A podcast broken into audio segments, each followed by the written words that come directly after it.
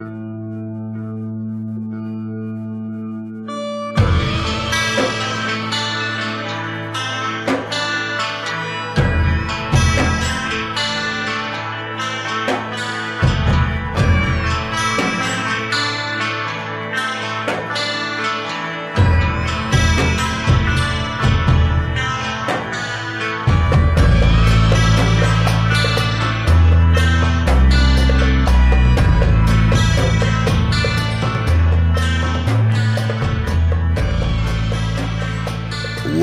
back, ladies and gentlemen, to Bell to Bell with Bobby Blaze. I am your host, Professor Jeremy Vilmer. This is our second episode of 2022.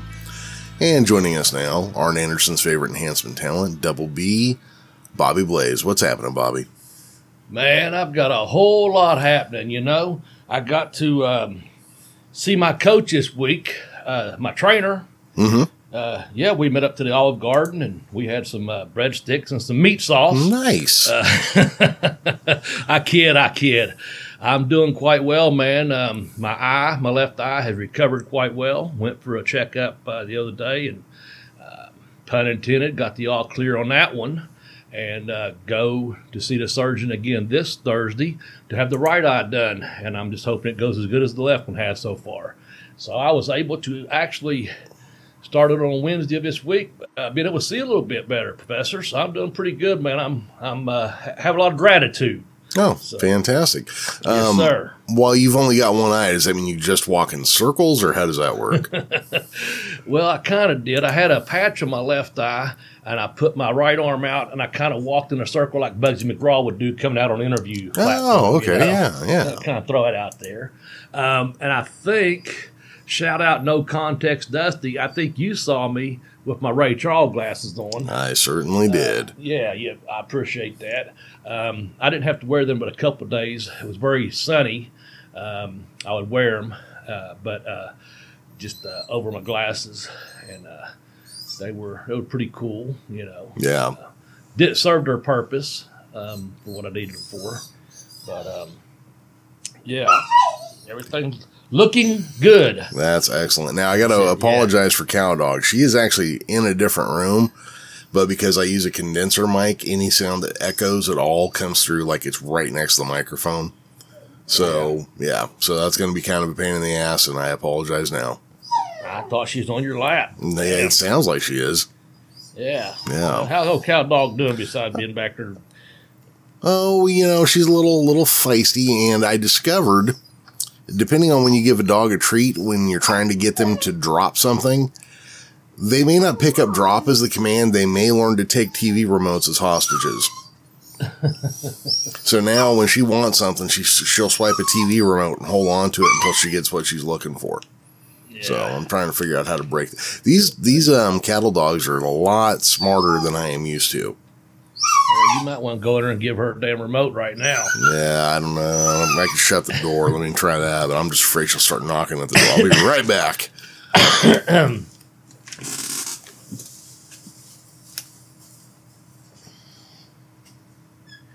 Well, people, you heard the professor. He's taking care of old cow dog over there. Thanks for tuning in.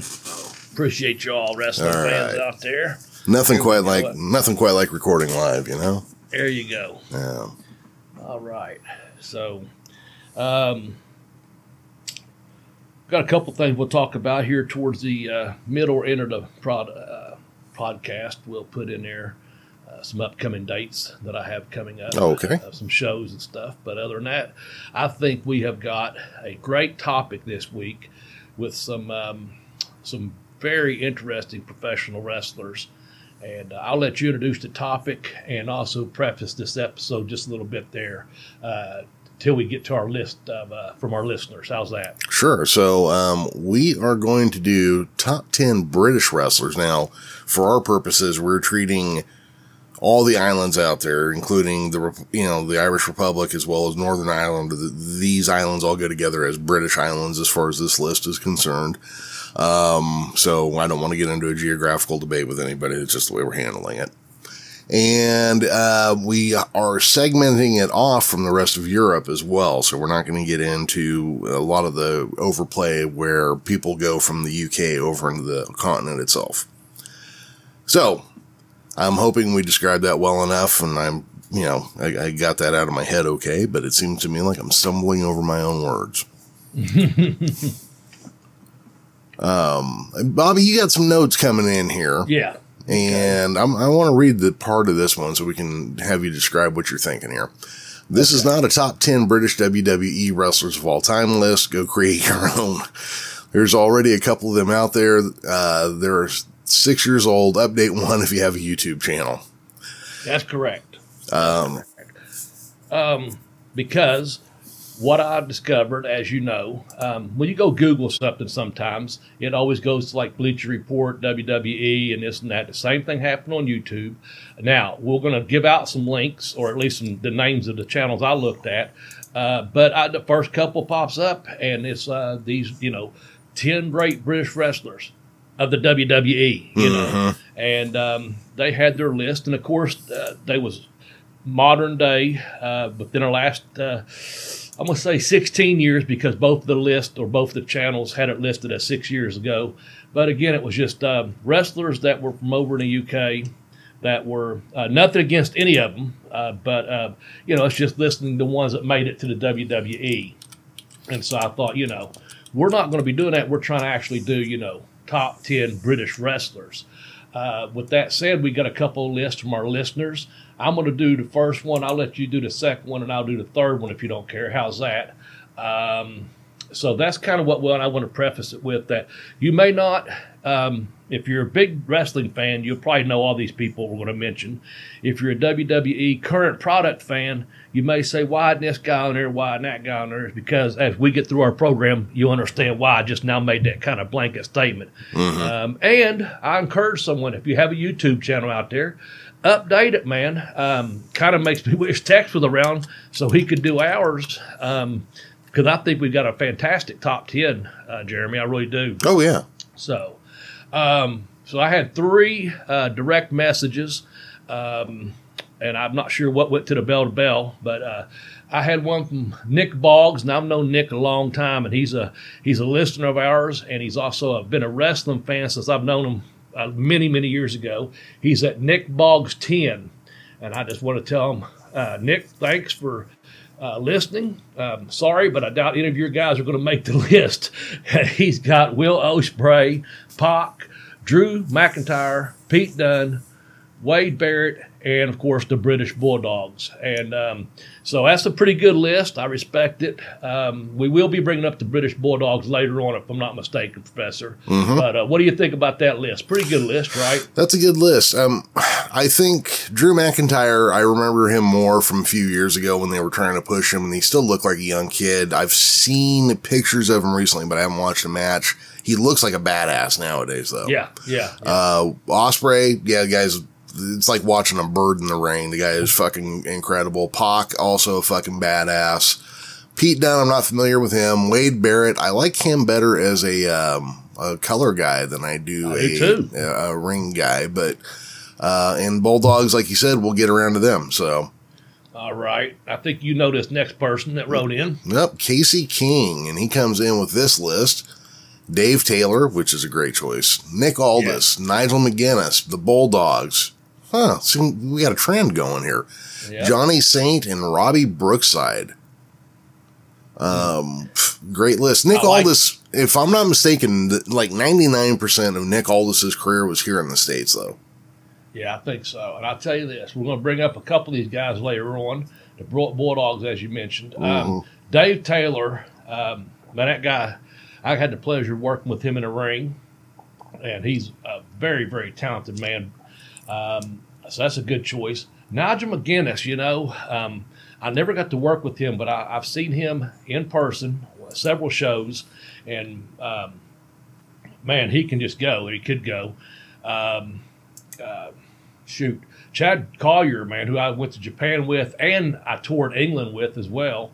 Um, man, he, uh, him and Nigel, I saw them tear down some matches. They was getting ready for WWE tryout matches back in the day. Um, and it was on several house shows that I was on, not for WWE, for uh, other companies that, that put it out there. Uh, and man, they he Nigel's talented as could be. And we'll bring up Robbie Brookside and Johnny Saint in just a few minutes too, I'm sure. Um, any any comments on any of those people before I move on? Um, yeah, Nick Aldis. I mean, obviously, uh, a former NWA world champion at this point, but uh, a guy who was a great NWA world champion while he was.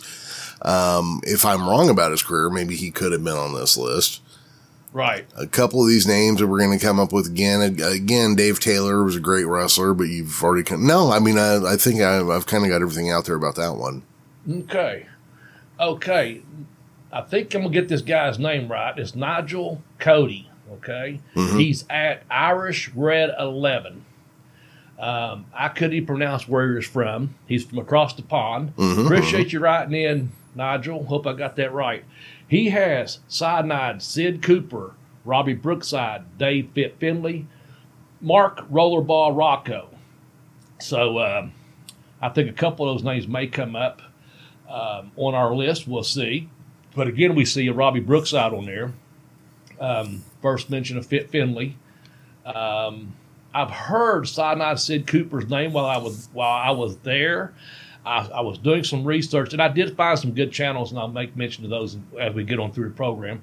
Um, maybe could have made our top ten. I'm not really sure, to be honest with you. So, what do you think about it, Professor? Um, yeah, I mean, these are names that I am somewhat familiar with. Like I've heard them. Like Brookside, of course, it keeps coming up. Uh, Fit Finlay. Um, yeah. I, now, did you ever wrestle Fit Finlay? Yes, yes. Okay. I. I wrestled him in WCW. Well, we'll talk about that in a bit then, I'm sure. Yeah, yeah, sure. No, um, these are all good lists. Uh, unfortunately, I'm probably not as familiar with European and British wrestling as I should be. Um, I just kind of know the high spots, and I remember the episode of Are You Being Served where Mr. Humphries had to wrestle a guy. Um, that was pretty funny. if you didn't watch the show, Mr. Humphries was a flamboyantly, possibly gay character who had to then take on a real professional wrestler. It was pretty good.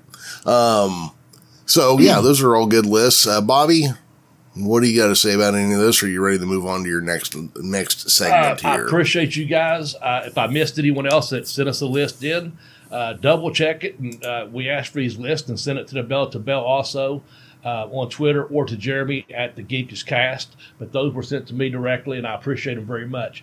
Uh, yeah, I was just gonna make a mention. Um, I was, like I said, I was on tour over in England. I was over there and around um, August and September of 2000. And I just want to make mention of Paige. She's a phenomenal, talented person. She made her debut, you know, at um, uh, WrestleMania and, and won. And, uh, you know, her career cut a little bit short due to an injury. But I got to see her wrestle in um, at a show, at a house show. Um, and uh, she, two out of three fall match with uh, Natalya. And, uh, man, it was really, really good. Uh, but when I was in England, she'd only been about eight years old. And um, I did meet her mom, uh, sweet Sierra, Sarah, Saraya. Uh, she was managing one of the sons at the time at a show we did in Southampton. And so, uh, you know, there's a little girl there that had to be on a page, and there was two boys. And again, I don't know which one was being managed by the mom, but um, Ricky Knight, I had already met him a few days earlier over on Isle of Wight, and that's Paige's dad. And on Isle of Wight, you have to take the ferry over, and then after the show, you have to wait and hopefully not go over uh, a time limit because you'll miss the last ferry back to the to Southampton docks there. Well, anyway, um, you know, I sat down, had a couple beers with Ricky Knight, and uh, maybe even a shot of Jack or two, but. Um, you know, just uh, not. It was really nice to be four days. You know, they was doing their own thing, and the promoter I was with, you know, would bring different people in. Um, I'd, I'd work for Scott Conway, and then I did a couple nights with Brian Dixon um, over there, and uh, some sometime we mixed crews, and so I got to meet them. And again, just saying, um, it was really cool to see someone that uh, put the work in it and, and become a success uh, with their family business like they did and you know had a movie made up and all that it's just just kind of cool that you had that connection that you know hey um, just sitting at a wrestling event one day and next you know here fast forward probably what was that about three years ago so fast forward to say 18 20 years and their family's got a movie made about them you know that's that's Yeah. pretty cool um, so I just wanted to mention that, man, because um, I really enjoyed my tour over there. I'm gonna talk a bit more about it, but uh, uh, it was a good time, man. It really was a different time in my life, of course. Of course. Uh, just want to tell you, if you're looking for a real quick history of British wrestling, uh, check out our friend Dave from Dave Knows Wrestling. Uh, he's on YouTube. He's got an excellent seven minute video. Watch it. Um, man, it's it's really um, it's really good. He gets a lot in in seven minutes. He talks about wrestling, uh, what was going on prior to World War One, what took place between uh, during the 30s roughly before World War Two, what came out of the war, um, and he condensed it all down into seven minutes, and also talked about the rules, which we're going to be mentioning in just a few minutes, um, and just some different things like that to give uh, Dave knows wrestling a look, um, and it's a, uh, it's the history of professional wrestling on air. Um, World of Sport Wrestling. There's a channel called UK Wrestling, the 1970s and 80s, and it has a lot of World of Sport on there. I think there's uh, 36 videos on there, and many of the guys are in our top 10. Um, and a lot of these guys are uh, obviously they're younger because many many years ago, but um, I'm talking about even earlier in their career before they were like getting a big push on the world of sports and stuff.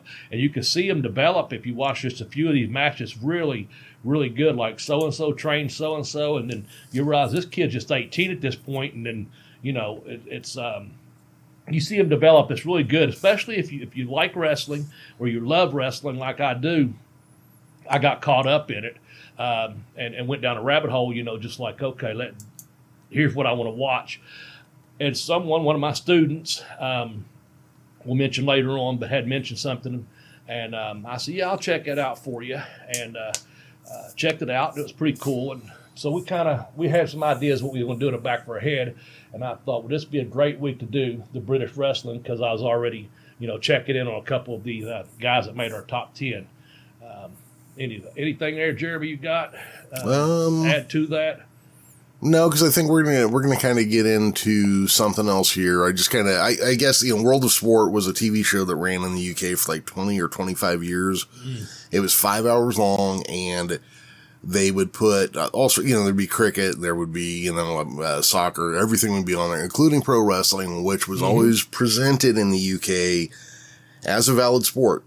And yep. as we'll get into here in a minute, they had some rules that um might even have made it seem more sporting in a way, yes. but but we'll kind of get into that here in a minute because I have questions because I don't know them all that well. But before we do that, Bobby, why don't you sell a couple books? All right, yes. My first book, Pin Me, Pay Me, Have Boots Will Travel. If you will go to tinyurl.com slash blazebook1, it'll take you directly to the Amazon Amazon link where you can purchase that book. Um, it's gotten it has gotten over 110 reviews and ratings, um, averaging out to about a 4.5 rating. Um, I'm very pleased with that. Um, professor again has given you a link directly to the Amazon link, and that is tinyurl.com slash blazebook1, and that'll take you to Pin Me, Pay Me, Have Boost for Travel. My second book, I kicked out on two. The Educational Wrestler, I kicked out on two. You can go to tinyurl, damn, I'm wanting to get a drink of water, Jeremy. Sorry. Yeah, yeah, go right ahead. tinyurl.com slash blazebook2. If you go to that, that'll take you to, I kicked out on two, the educational wrestler, um, or I kicked out on two. I, I get, I'm sorry, man. I, I, don't know if I want to cough, spit, or get a drink of water. I think I'll do all three. But I know if you're listening through headphones, you can probably hear it. Yeah, anyway, go to Amazon, use one of the Tiny URL links, either Blaze Book 1 or Blaze Book 2. Purchase a book. We do get a small kickback from that, and we appreciate it very, very much. Um, and I appreciate your reviews uh, on the books. Um, that's the greatest way you can thank an author is write a brief um, uh, review a book review, and I know I appreciated one I've gotten on both books. Uh, and also, Jeremy, if you want to let them know what they can do to maybe um, leave a review on our podcast, we'd appreciate that as well. Well, the easiest way would be to go to iTunes and leave one there. You know, I'm sorry, not iTunes anymore. Uh, yeah. Apple Podcasts or Google Podcasts do that. Or you could go to our website at www.belltobellblaze.com. You can leave a review right there. You can leave us a voicemail right there. Um, and that would probably be the quickest way because I think if you do it on Apple, it actually shares to everybody else and becomes accessible from there. So that's probably actually the best way. Yeah, thank you very much. Mm-hmm. We appreciate that very much. All right, back to the program. You said you had a couple questions here. Yeah, so um, the only time I've really been exposed to the rounds system was that brief syndicated show called AWF here in the States that had everybody that was retirement age basically was in it. Um, Bobby, what, what was the breakdown? How did the round system work? okay. Well, I was first familiar with this uh, when I went to South Africa. I got smartened up to it real quick. Uh, basically, it was like boxing. Um, I was in the semi-main event. My my matches were two out of three falls, with each ma- uh, each round lasting three minutes. Okay, mm-hmm. and Ron Starr was working one of the uh, uh, Tiger Jeet Singh, and that was the main event. And uh, the main event was five rounds of five minute matches. Now we did a tag team, a couple tag teams over there as main event, and again those rounds were five minutes, uh, uh, five rounds of five minutes. Um, so in England, pretty much um, they're made up of six three minute rounds. Okay, so um, you got to wrestle for three minutes, and then there was a twenty second break, and you had six of those, and it was one paw, one pinfall, a submission, or a count out. The round ends, and the match is over when one wrestler gets two of the three falls. Okay, I think that's that's pretty self-explanatory on that. Now, also you can have, you know, again, um, three out of five or five out of seven, depending on you know what kind of contest or how long they they are promoting the match as to the further up the card. The the the rounds. So what you do is it's, it's kind of it's kind of crazy. I got to do this in England. Um, and so I was a little bit familiar with it from having been in South Africa. And, and most of my matches there were two out of three falls. And I had had three minutes, okay, to to get my stuff in. And way, you know, I might knowing we're going six rounds, but I might be able to, you know, we're only going to do maybe uh, or two out of three falls. You know, the first round, I may put the baby face over and make him look good, and I've got three minutes to do that in. Mm-hmm. Then you get a 20 second break, and of course, I might be pissed off because he either got a pin fall or um, more likely not a submission. Okay, at that point, that would be more at the uh, uh, third round usually or a count out. So maybe I've got a pinfall or a count out because I was getting pissed off and tired of it as a, as a heel. So he wins the first one. But then the second one, of course, in order to be able to, because it's no use to, to, to have two out of three falls if if just going to put me up, put him over clean in two rounds. Okay, um, you you can get interesting matches out of that, but of course you're trying to work towards that third uh, round when it's tied one to one. Mm-hmm. So the second round, I'm going to get my stuff in and get over on him, and, and maybe get um, uh, cheat a little bit, you know, heel out a little bit, if you will. And um, once I do that, I get me a fall in. And now it's one to one. So now we've got three minutes to determine who's going to win this contest. And again, it may be a five minute, you know, it might have been three five minute rounds, which um, I'm pretty sure that's what I was doing when I was there. Um, and I've wrestled a couple of these guys on, our list. Um, I'll mention that again later on. But anyway, that's that's kind of how it works. Um, and in that third round, um, what I did when I was in England, there was a really talented guy named James Mason, and uh, he worked under a full body outfit and uh, tremendous talent. And uh, I, I'd come out and I'd usually beat him, kind of contradicting myself here, maybe two out of the three falls rather quickly, okay? Mm-hmm. Uh, basically, enhancement talent. Also, establishing that we got this big American over here, but he's going to be wrestling in the main event. And so I would make, you know, a good match, boom, boom, boom, boom, boom, beat him two out of three falls or, you know, two falls in a row even.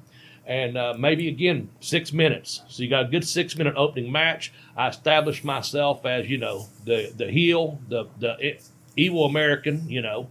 And then, of course, I'm going to wrestle someone like Robbie Brookside in the main event, or whoever they brought in for that show. Okay. Again, I'll get into that more when I talk about Robbie later on. But anyway, so that's kind of the way. And then you'd go to the main event again. Maybe those maybe those uh, were three or five minute or six minute rounds. You know, so mm-hmm. that's kind of the layout of it. I didn't What did- it up too much. Yeah, what did, what did you think of wrestling in that system? I mean, what are the pluses or minuses that just real quick that you noticed compared to a single fall match?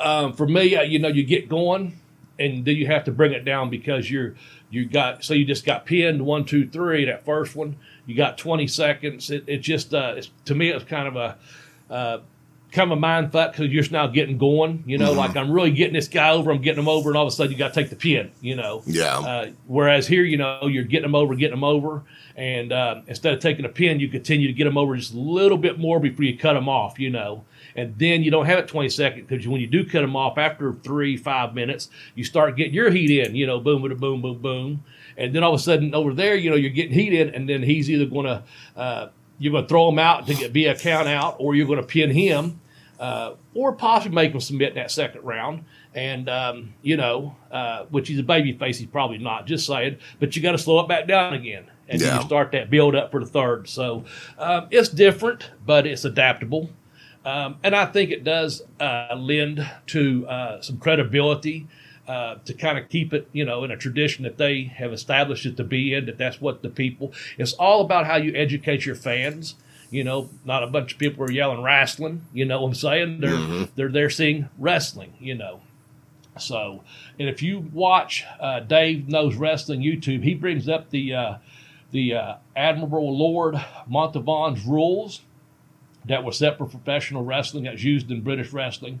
Um, the first Baron Mountevans, uh, he was ordered he or- ordered a set of rules that were written up for professional wrestling in the British Isles.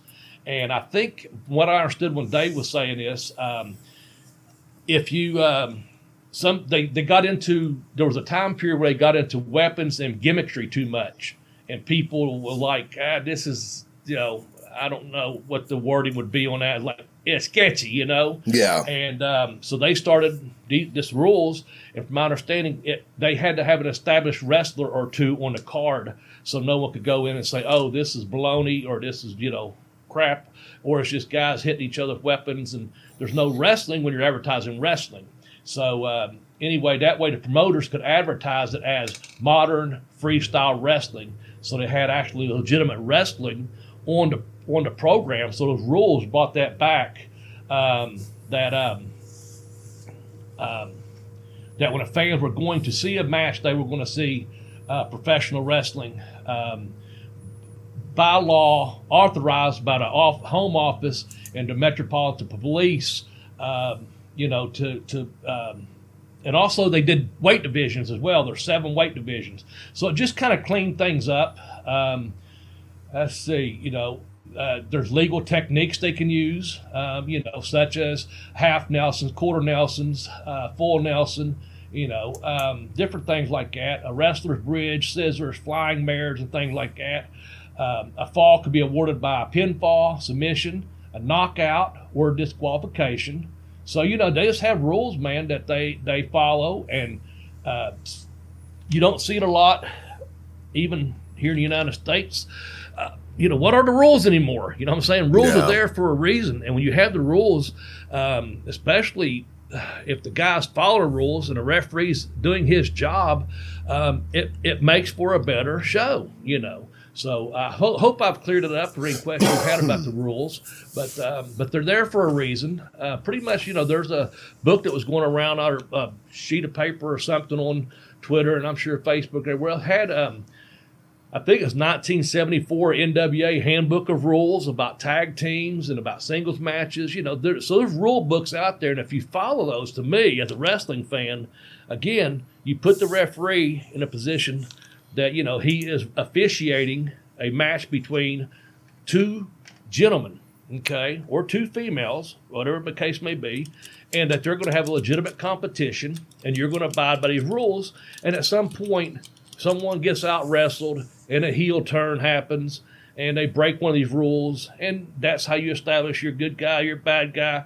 and you build up and your finishes. What can you know? There's one time. Um, I think NWA, you know, you you could throw someone over the top rope, or couldn't follow someone over the top rope, and in WWE, you could throw someone over the top rope. You know, whatever you was watching at the time. Uh, the pile driver being outlawed, maybe the AWA, and that's the reason that you know, oh, well, someone done it, man, it really meant something because they broke the rules, possibly breaking someone's neck. You know, um, so that's just kind of my rant on the rules. But yeah, that's that's kind of what it is, man. Um, I think rules are there for a purpose, and if you follow them in professional wrestling, I think it makes for a much better in ring product. Well, if if you don't have rules or a set of rules and somebody to enforce them, um, how do you have a rule breaker?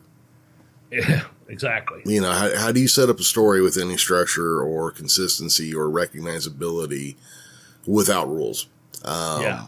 Now, to be fair, I remember like when Bill Watts would put uh, in WCW when he put in the no over the top rope and no off the top rope stuff, it slowed the matches down quite a bit compared to what we had gotten used to. But you know, I, I get why he did it. So when somebody did it, it would matter. That's my that's what I liked it. Even though Yeah. I might slow it down just a bit, then you you see the referee turn his back and then someone flying over the top rope or someone jumping off the top rope and delivering a you know devastating move. That move really meant something, or it really meant something to the outcome of that match if someone got thrown over that top rope. hmm You know, so yeah, I'm, I'm right there with you, man. Yeah. Anyway, anyway, I hope that clears that up. So now we'll get to the meat of our podcast, folks. This is the top 10 British wrestlers. Um, we're going to start with number 10, and that is Big Daddy. Jeremy, you ever heard of Big Daddy? I'll tell you what, he is probably the most famous name I have heard from British professional wrestling.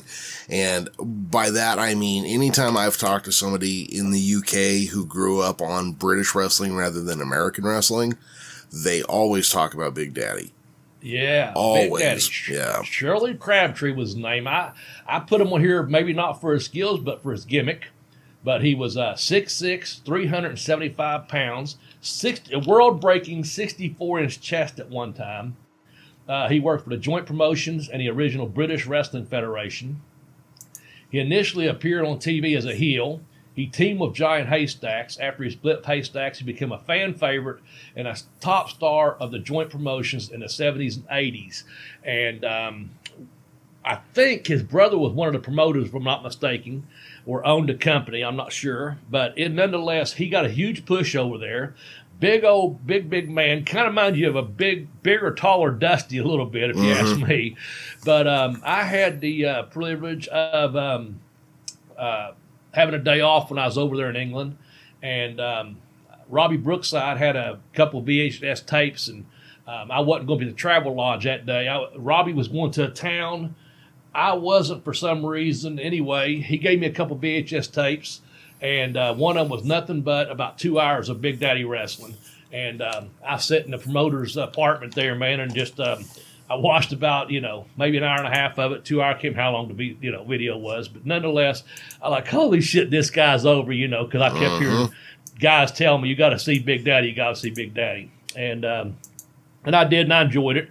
And there's a lot of his matches out there on YouTube. I'll say that, and you can see just how over the guy is. And I guess uh, him and Giant Haystacks, man, they must have had some uh, some good matches together and then against each other. But I can see where he became a fan favorite, man. When you watch it, he's just a big jolly guy, man. That uh, kind of cracked me up, but in a good way, you know. Yeah. So I, I got him at number ten. What we came up with.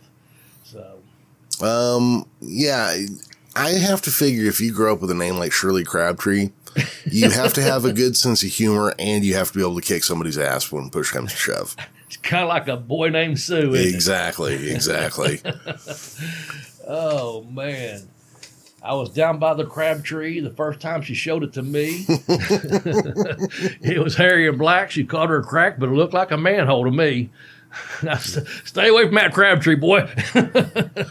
Oh man, See, there's a fight right there. oh boy, that you ain't just whistling Dixie either. oh, okay. Let's go on to, to number nine. You're going to have to help Go me out with some of these guys because I, I don't know them real well. Um, I will start the list here. I'll, I'll read the name and then you tell me what you know about him, okay? Okay. Marty Jones, who I thought was one of the original members of the Monkees, but it turns out I'm wrong. Yeah. Um, but this is the English professional wrestler. uh, he worked in joint promotions and all star wrestling throughout the 80s and 90s. Um, he was a prominent holder of the um, Mountevans' World Mid Heavyweight title. Like I said, they had seven weight divisions there, but he was also for tr- uh, responsible for training someone that would come up with this list, uh, William Regal. So I I thought that's pretty cool, man. I heard his name, and if I'm not mistaken, um, when I went to London, um, I met Marty and several other people there. Uh, Stephen Wright was there, um, and I'm pretty sure Marty Jones, one of the guys, he had a young boy there. He had been training at the time, uh, but he made his wrestling debut in um, at the age of 18. You'll notice a lot of these guys in England start really young. Yeah. But in 1972, um, he won his first singles match. Um, in 1976, when he defeated Rollerball Mark Rocco, a name we're going to hear a little bit later on, a British lightweight heavyweight champion.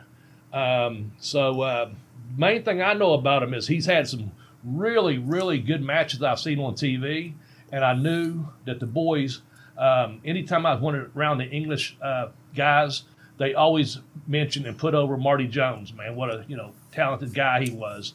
So um, he held the British Commonwealth Tag Team title with a young Steve Wright in the late seventies. And I, Steve Wright, when I mentioned that name, was for a reason. That's um, um, The comedian, right? Wonder Kid. Oh. Uh, the the Wonder Kid from WCW. Um, uh, what's his name? Uh, Alex Wright. It was his son. The one I kicked out of the fucking German suplex on. Wait a minute. They're, they're pushing off a German as a British wrestler? But no, no, no. Uh, the Wonder Kid, Alex Wright from Germany. Yes. No, Stephen Wright was a German wrestler. Okay. But anyway, that's uh, his dad was over there, and um, yeah, he was he was there. I think it was him and Marty Jones. Several other people came to a show we did in London.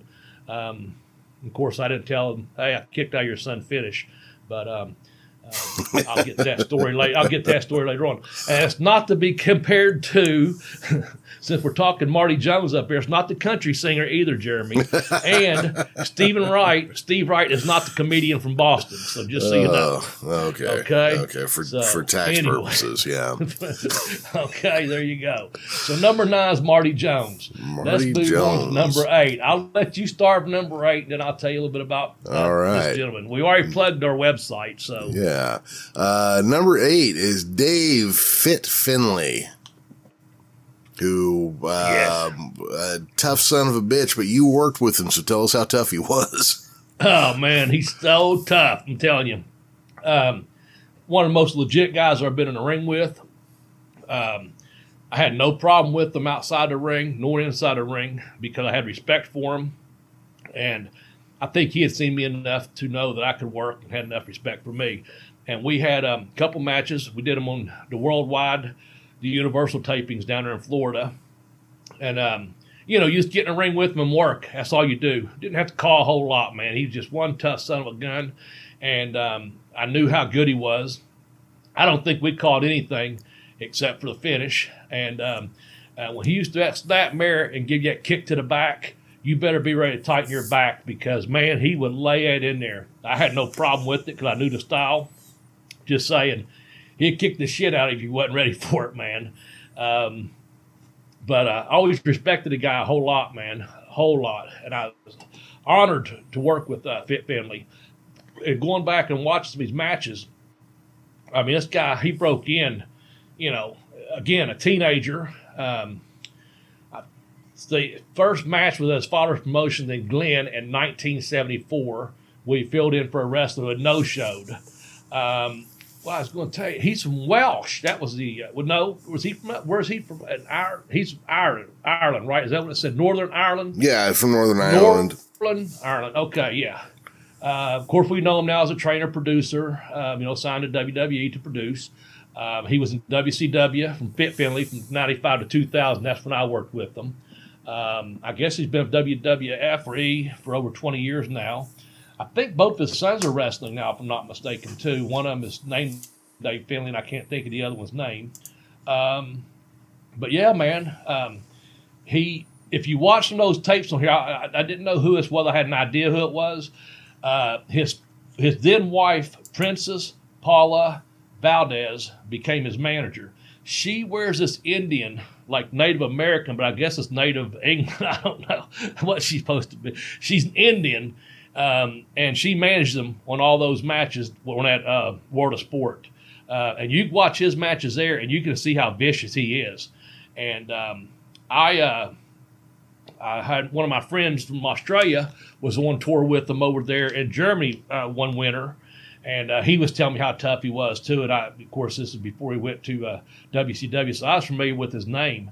The thing I heard about Dave Finlay, and, and I believe it to this day, uh, I heard that he never once. Well, here he had this match back in 1974. Um, let's see, said it wrestled throughout Northern England and Republic of Ireland for the next four years before moving to England in 1978. I heard that he never ever once caught a promoter looking for work. That Dave Finlay was such a talented person. Anytime that he wanted a booking, people were always calling him and giving him dates, and he would take wow. bookings. Yeah, I heard he never, and I and I've heard it from several people. That man, you know, he when when maybe something wasn't going right in England. He got a call from Germany, you know, got a call to Japan. Uh, he just took his bookings like an independent contractor, but he never once had to go out and say, Can you book me in next month or on this show or on this tour?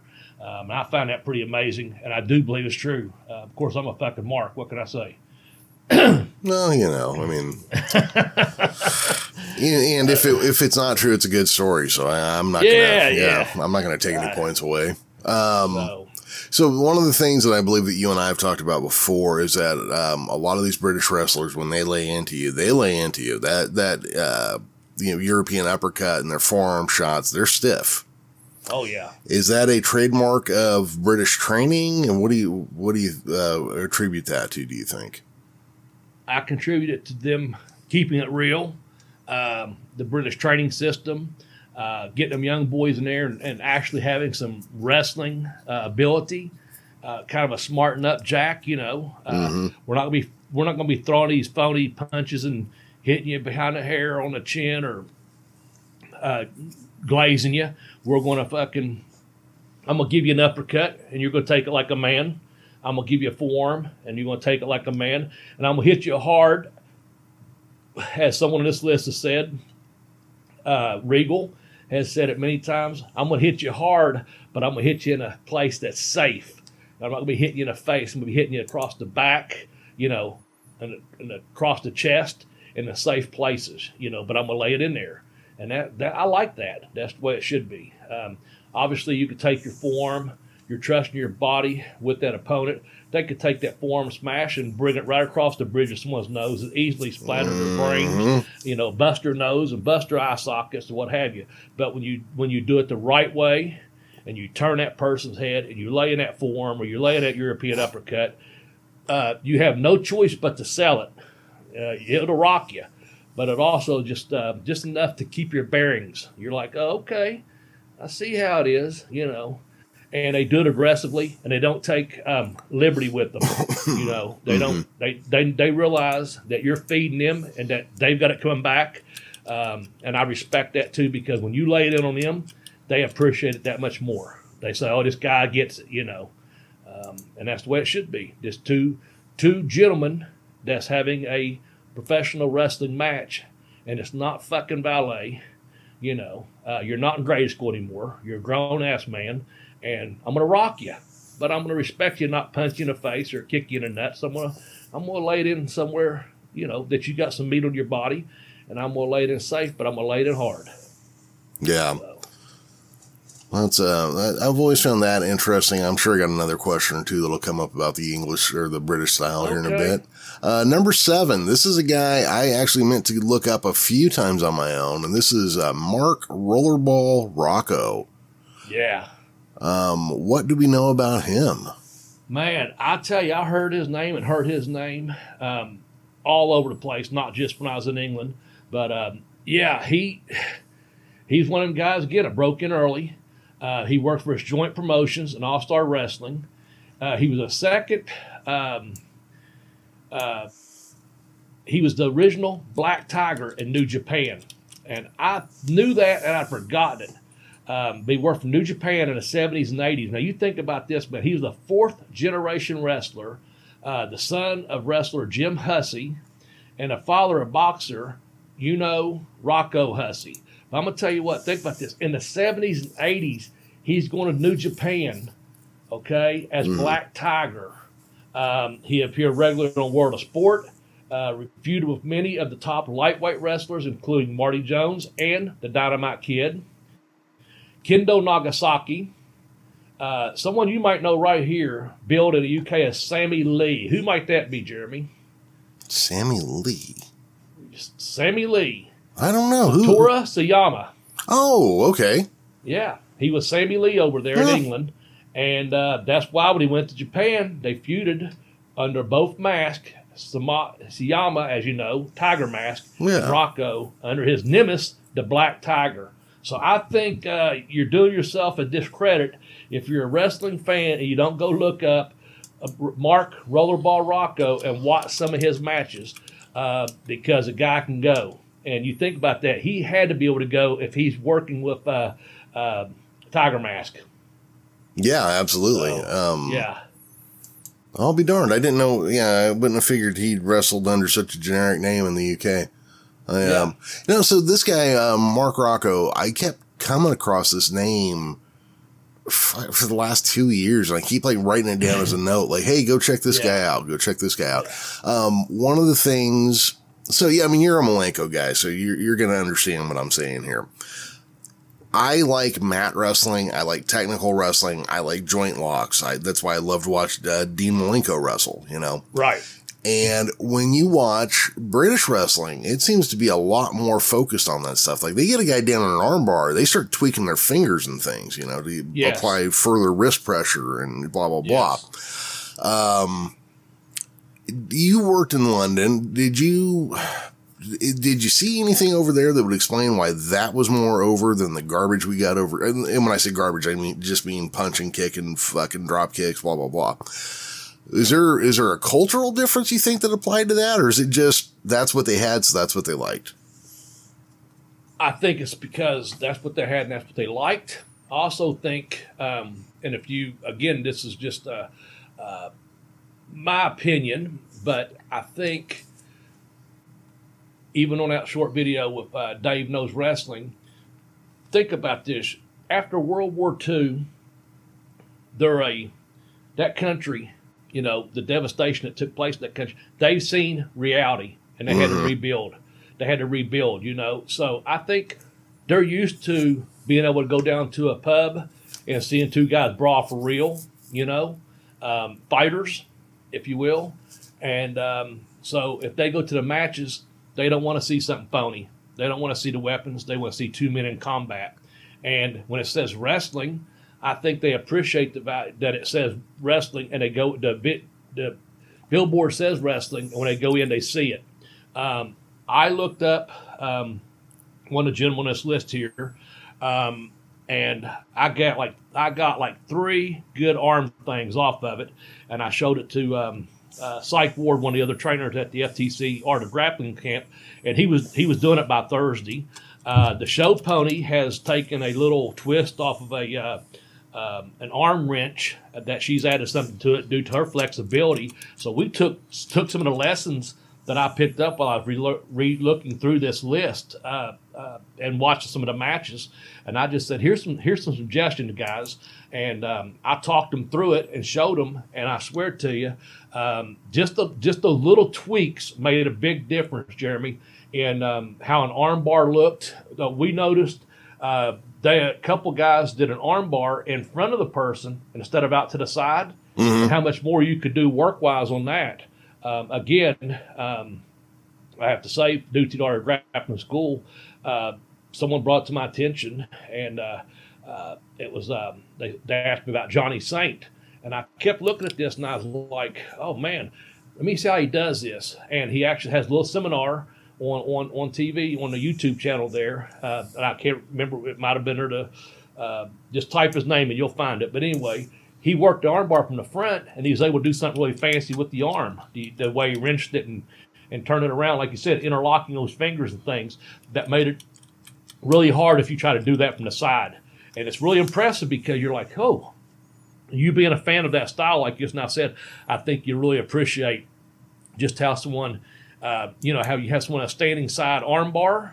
When they switch that around to the front and they're face to face and they've got them in an armbar, the possibilities are endless. How you can do.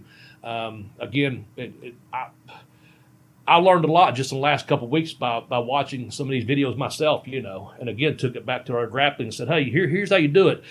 I've never done it, but here's how you do it because I, I know how things work, you know. And I noticed, oh, here's what's going on. You're not getting it because you're on the side. Stand in front of them. Now watch this. Drop down. Do this. And it was like I was I was I was a student of the game for the last mm-hmm. two weeks myself. And I pride myself on that. Because like I told the students, it's like Karl Gotch said, and I heard him say it. If you're in a wrestling business, the day you stop learning is the day you die. And he said, You might as well be, when you stop learning, you are the bull in the ring. Don't be the bull in the ring. Always learn. And so, you know, you know how that goes. Who the fuck wants to be the bull in the ring? I don't think they have bullfighting much anymore, but um, nonetheless, you don't want to be the fucking one dying, right? You Typically, want to be no. learning. No. Yeah. You know, learning, learning, learning. So uh, with that, we had some good classes this week. But again, number seven, let me go straight through 10 again real quickly. At the top, we had Big Daddy. Number nine, we had Marty Jones. Um, did I lose you? Did I lose no, you? you started to drop out there, eight, but you're back. Finlay. Okay, okay. And number seven, we had um, uh, Rollerball Rocco and we'll go into number six. So I'll let you introduce them, and I'll be more than glad to talk a little bit about. All right, Robbie Brookside is number six, um, and you were already saying that you you were running around with this guy a bit. So tell us about your t- you know what you know about Robbie Brookside. Yeah, man, Robbie was so talented, so talented. He's only a couple years younger than myself, and uh, he had just got back from a tour of Germany um, when I was over in England the the thing about Robbie Brookside, he was in WCW for about uh, six months while I was there. I saw him on several tapings. Was always kind and courteous to him. Spoke to him. Uh, didn't have a whole lot of reaction other professionalism, and, and knew who each other was.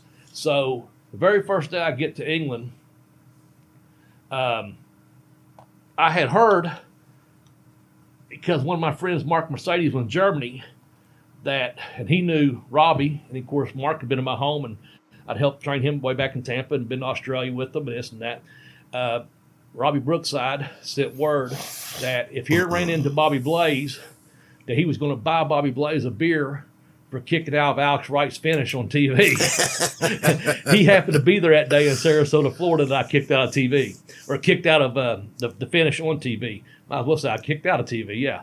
Uh, anyway, so um, first day on tour, uh, me and Chad Collyer and Russo, Joe Kimball, the Russian, the Mad Russian Dog, Russo, we've been touring Japan together, and we had about three weeks off, and then we went and signed up for a damn tour of England together for a month, um, and and that was really fun. Uh, how we didn't tear each other's heads off. I don't know, but but you become brothers instead of enemies. You know, when you travel with the same group of guys every day, you like you just get on a buddy system and you yeah. start working out. You do this. You're eating the same food. You're drinking the same beer. It's just crazy. But anyway, we go to the Isle of Wight. And it's about a 45 minute ferry ride over from uh, from where we caught the ferry at. And I'm sitting in the, the locker room I'm looking out a window and I got my back to the door. Robbie Brookside was scheduled, but he wasn't on our ferry, so he must have came on the next ferry. So I don't know, hour or two went by. He walks into the locker room and he starts talking. Um, and I can't remember who he's talked to right away, but he ends up talking to um, uh, uh, Joe. And uh, I hear him out to the door there, and uh, they mention the Armstrong name. And um, I don't even turn around. I say, uh, them Armstrong boys, man, I'd I never, I never did like him, guys. I never did too much about him. And this, I hear him go, "What?" He says, "What?" He go, "What? What?" I never hear nothing bad about the Armstrongs. I can't do a British accent, just saying. It. And I turn around and I said, Robbie. He said, Oh, Bobby Blaze, man. I said, Before you get on me about the uh, Armstrong, I love those guys. And second of all, word is you owe me one beer. And he said, Man, I'm going to buy you two. You kicked off Alex Wright's Finish down here in Florida when I was there. I gave him a big hug, and that that started that's how we started becoming friends right there you know just off a rib and worldwide travel of you know hey i owe that guy a beer. And uh, uh, we did put some away i'll say that. Um, and of the 30 days i was there like i said i had a day off here or there i probably wrestled robbie 10 of those times. Um, like i said it, some of the matches it may have just went right in after we to the several towns we did these holiday towns uh, they're known as holiday tours um, you go to a, a, campsite basically where there's hundreds and hundreds and maybe even a thousand people that, that camp at these vacation places, and they all have these big rec centers and activities throughout the day and stuff. And they actually have professional wrestling around lunchtime uh, in those campsites. Um, big, nice facilities, not a campsite like you. You're thinking little Yogi Bear around a campfire. I'm talking about a big, huge building, a dining hall type atmosphere, you know. Yeah, was, uh, where, where the holidayers or uh, day trippers. Day trippers go to them, you know. Um, and anyway, I got to wrestle Robbie quite a bit. But uh, man, he broke in at a very young age. Um, he wrestled, like it says right here, uh, uh Pleasure Beach in Blackpool and Brian Dixon. Now, I wrestled some from Brian Dixon um, on these holiday camps, as I mentioned there. And he wrestled. Um, ah shoot, um, excuse me, lose my place there. And he was a tag team regular with Steven Regal as the Golden Boys. And I'm telling you, there's some old matches on there. Uh, and it has him and Regal, both of them so young, man. I mean, I'm talking like 16 and 18 years old, something like that. And there, you can just really see the town in him, man. And um, uh, again, it's just one of those things. Uh, if you don't know who Robbie Brookside is, he's currently working for um, WWF as far as I know.